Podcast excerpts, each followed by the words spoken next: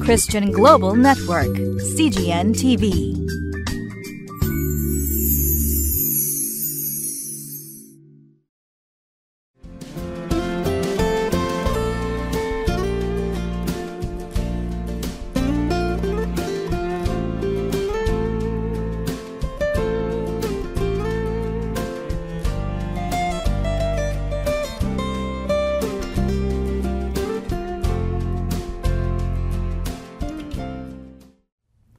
CGN テレビをご覧の皆さんこんにちは。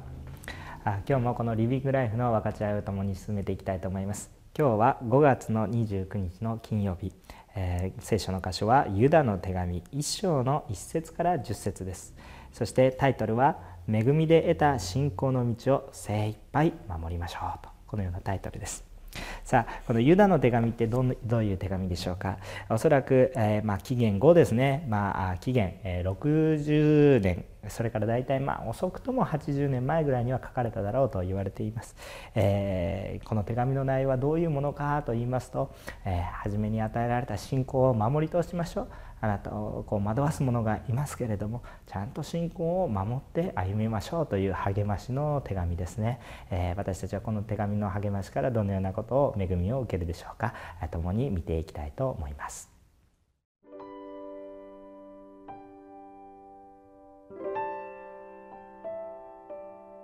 ユダの手紙一章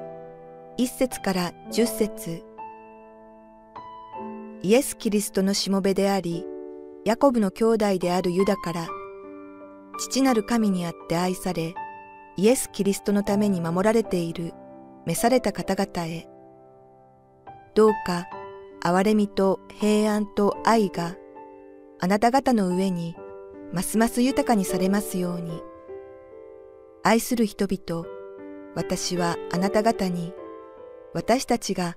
共に受けている救いについて手紙を書こうとしてあらゆる努力をしていましたが、生徒にひとたび伝えられた信仰のために戦うよう、あなた方に進める手紙を書く必要が生じました。というのは、ある人々が密かに忍び込んできたからです。彼らは、このような裁きに遭うと、昔から前もって記されている人々で、不経験なものであり、私たちの神の恵みを宝珠に変えて、私たちの唯一の支配者であり、主であるイエス・キリストを否定する人たちです。あなた方はすべてのことをすっかり知っているにしても、私はあなた方に思い出させたいことがあるのです。それは主が民をエジプトの地から救い出し、次に信じない人々を滅ぼされたということです。また、主は自分の領域を守らず、自分のおるべきところを捨てた見つかいたちを、大いなる日の裁きのために永遠の束縛をもって暗闇の下に閉じ込められました。また、ソドム、ゴモラ及び周囲の町々も彼らと同じように公職にふけり、不自然な肉欲を追い求めたので、永遠の日の刑罰を受けて見せしめにされています。それなのに、この人たちもまた同じように、夢見るものであり、肉体を汚し、権威あるものを軽んじ、栄えあるものをそしっています。見つかいの頭ミカエルは、モーセの体について悪魔と論じ言い争ったとき、あえて相手を罵り裁くようなことはせず、主があなたを戒めてくださるようにと言いました。しかし、この人たちは自分には理解もできないことをそしり、わきまえのない動物のように、本能によって知るような事柄の中で滅びるのです。それでは本文の中に入っていきたいと思います。一節をご覧になるとイエスのキリストのしもべでありヤコブの兄弟であるユダから父なる神にあって愛されイエス・キリストのために、ま、守られている召された方々へというふうにこう宛名書きと挨拶がなされるわけですけれども、えー、まあ、ここに、えー、まあ、イエス・キリストのしもべまたヤコブの兄弟であるユダというこの記述からこのユダの手紙っていうのはまさしくこのイエスとこのヤコブの兄弟、えユダだったんではないかなということをですね、えー、思わされる記述です、えー、まあ、ある神学者によっては別のあのユダという名前の人間がいたんじゃないかというふうな話もありますけれども、まあ、ここを素直に受け取るとそのまま受け取っても良いのかなというふうに思います。そして、彼があこう一つやっぱり、え、こう強調しているのはあイエス・キリストのために守られている、え、やはり、え、私たちの信仰のあ基準。これはやっぱりイエス・キリストなんだなということを強調したかったんじゃないかな。そのことを思うんですね。2節を見ると「どうか憐れみと平安と愛があなた方の上にますます豊かにされますように」やはり祝福の思いを持って書いてるわけですね。さまざまなこの忠告の手紙をこれから書くわけなんですけれども基本はやはりイエス様にある祝福を受けるようにという思いを持ってこの手紙が書かれてあります。3節を見るとこのようなことが書かれてあります。愛する人々私はあなた方に私たちが共に受けている救いについて手紙を書こうとしてあらゆる努力をしていましたが生徒にひとたび伝えられた信仰のために戦うようあなた方に進める手紙を書く必要が生じました。このようにですねこの手紙の説明をするわけです。どのように書かれているかというとこの本当は救いについてですねこのことに対してもう豊かな豊かな感謝の手紙をたくさん書きたかった。あけれどもですね、え残念ながらその全て豊かな豊かな神様の栄光を書くわけではなくてですね残念ながら今教会の中に起こっている問題がありますよそのことについて書くしかなくなってしまいましたということなんです。しかしですねこの中でやはりここに書いていくことはやっぱり福音の中心、え惑わされないようにしなさいよということそして励まし私たちがどのように歩んでいったらよいのかということが書かれていくわけです。4節にさらにそのことに対して具体的な説明がなされます。というのはある人々が密かに忍び込んできたからです。彼らはこのような裁きに遭うと昔から前もって記されている人々で不経験なものであり私たちの神の恵みを法従に変えて私たちの唯一の支配者であり主であるイエス・キリストを否定する人たちですとこのようにこう書いてあるわけなんですね。えー、まあ、ある人々が簡単に言うとですねそのイエス様を信じる共同体の中に入ってきてそして別の教えを言うわけですね、えー、パウロもこういう人たちとたくさん戦いました、えー、ガラティア人への手紙とか多くの手紙の見ますとですねそういうパウロの書簡を見てもですね、えまあ、非常にそういう人たちに気をつけなさいということをですね、え強調しているわけですね。でこういう人たちはですね本心のところでは何かというと神様中心ではなくまあ自分が大切なんですよね。人間の生き方が大切。もっともらしく聞こえますが、えー、少しやっぱりずれているいや全くずれている。それは人の中心、えー、決して神様の御心の通りに行うことではなくて人が中心に歩むようなものです。でこういう人たちはどのように入ってくるかなと言いますとですね堂々とですねいやあなたは間違っているって正面からね喧嘩を売ってくるような人はあんまりいないわけなんですね。密かに忍び込んでくる。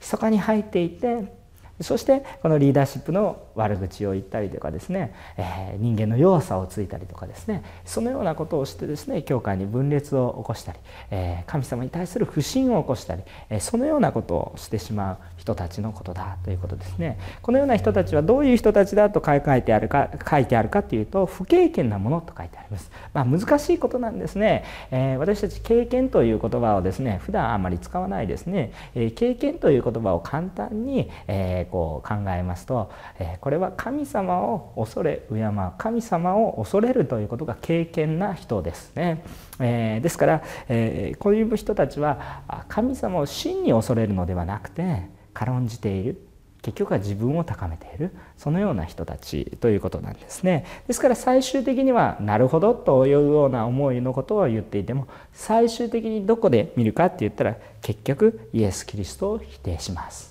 ね、サタンもそうだったじゃないですかアダムとエヴァを誘惑する時に最初は神様はそう言ったんですか？と言って、えー、誘惑するんですけど最後にはあその善悪の知識の実から食べてもあなたは死なないですよと神様と全く同じことを言ってしまうとねそのようなことになるわけですね。で5節をまあ見てこういうことのためにですね私はお勧めすることがありますとユダがこう書くわけです。あなた方は全てのことを知っているに、えー、すっかり知っているにしても私はあなた方に思い出させたいことがあるのです。それは主が民をエジプトの地から救い出し次に信じない人々を滅ぼされたということです。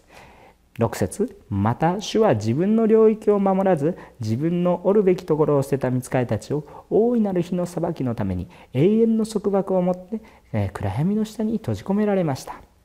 続きます。7節またソドムとソドムゴモラおよび周辺の町々も彼らの同じように公職にふけり不自然な肉欲を追い求めたので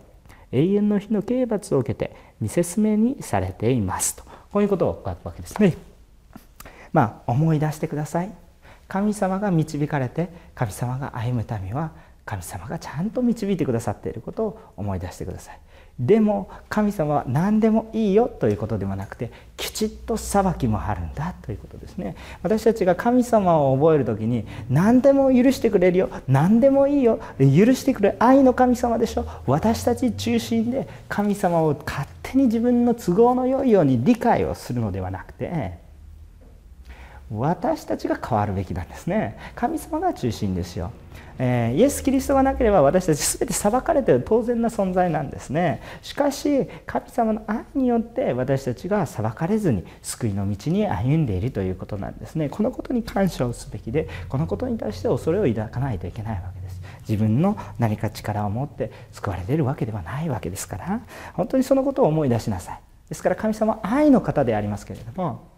悪をとことん憎む方であるということをですね私たちは忘れてはいけないんですね。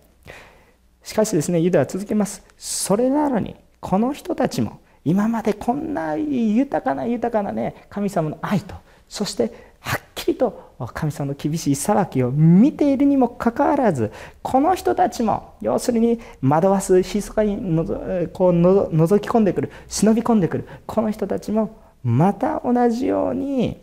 この神様を軽んじている。8節はそのように書いてある。それなのにこの人たちも同じように夢見るものであり肉体を汚し権威あるものを軽んじ栄えあるものをそしています。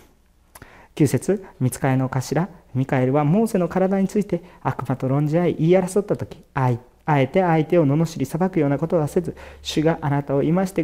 めてくださるようにと言いました。しかしこの人たちは自分には理解もできないことをそしりわきまえのない動物のように本能によって知るような事柄の中で滅びるのですとこういうふうに書かれてあるわけですね。ここに書かれている内容についてはあこう親しみ深いこともあれば親しみがなかなかないこともあります。それはですね当時の聖書以外のですね外典や義典というような書物をもとにですねこのことが書かれている部分もあるからですね。しかし皆さんこのことを一つ思ってください。私たちがこの信仰生活で悩みを得る時にまず考えてほしいのは私たちの信仰がどこから始まったのか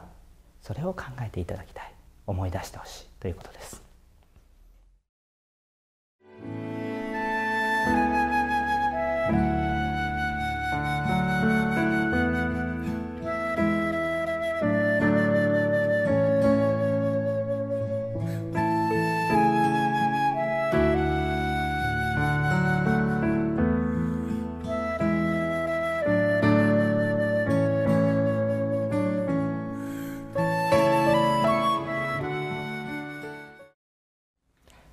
皆さんに対する質問の中で信仰生活に迷いが生じる時あなたはどうしますか？ということがあります。いろんな世の中の声があります。教会に通っていてもさまざまな人間関係があったりとかまた自分自身の中に深く傷つくような体験をした。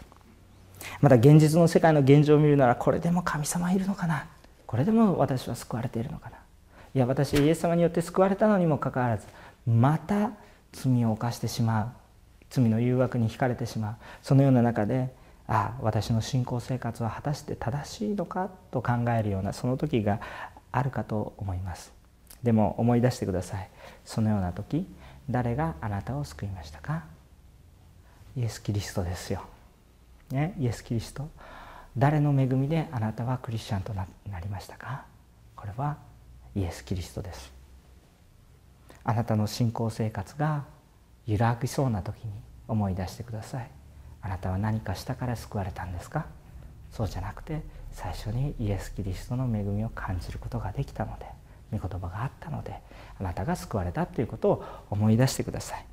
ですからもしさまざまな人の声が聞いてあなたのこの信仰生活が揺れる時イエス様は果たして本当にそう言っているのか？私のために十字架にかかってくれたイエス様が本当にそんなことを言うのか？今のこんな難しい状況の中であるけれどもイエス様はもっと難しい状況の中におられたんだということを考える時に私たちの中に平安が訪れるのではないでしょうか。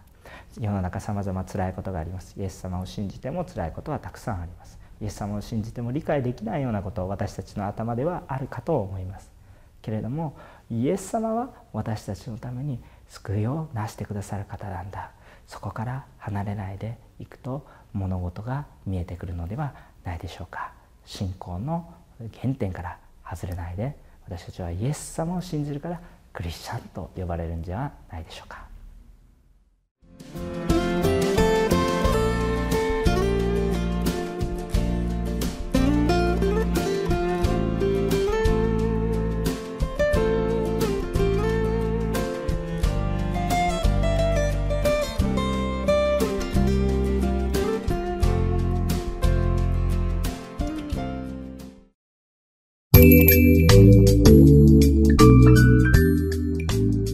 Christian Global Network, CGN TV.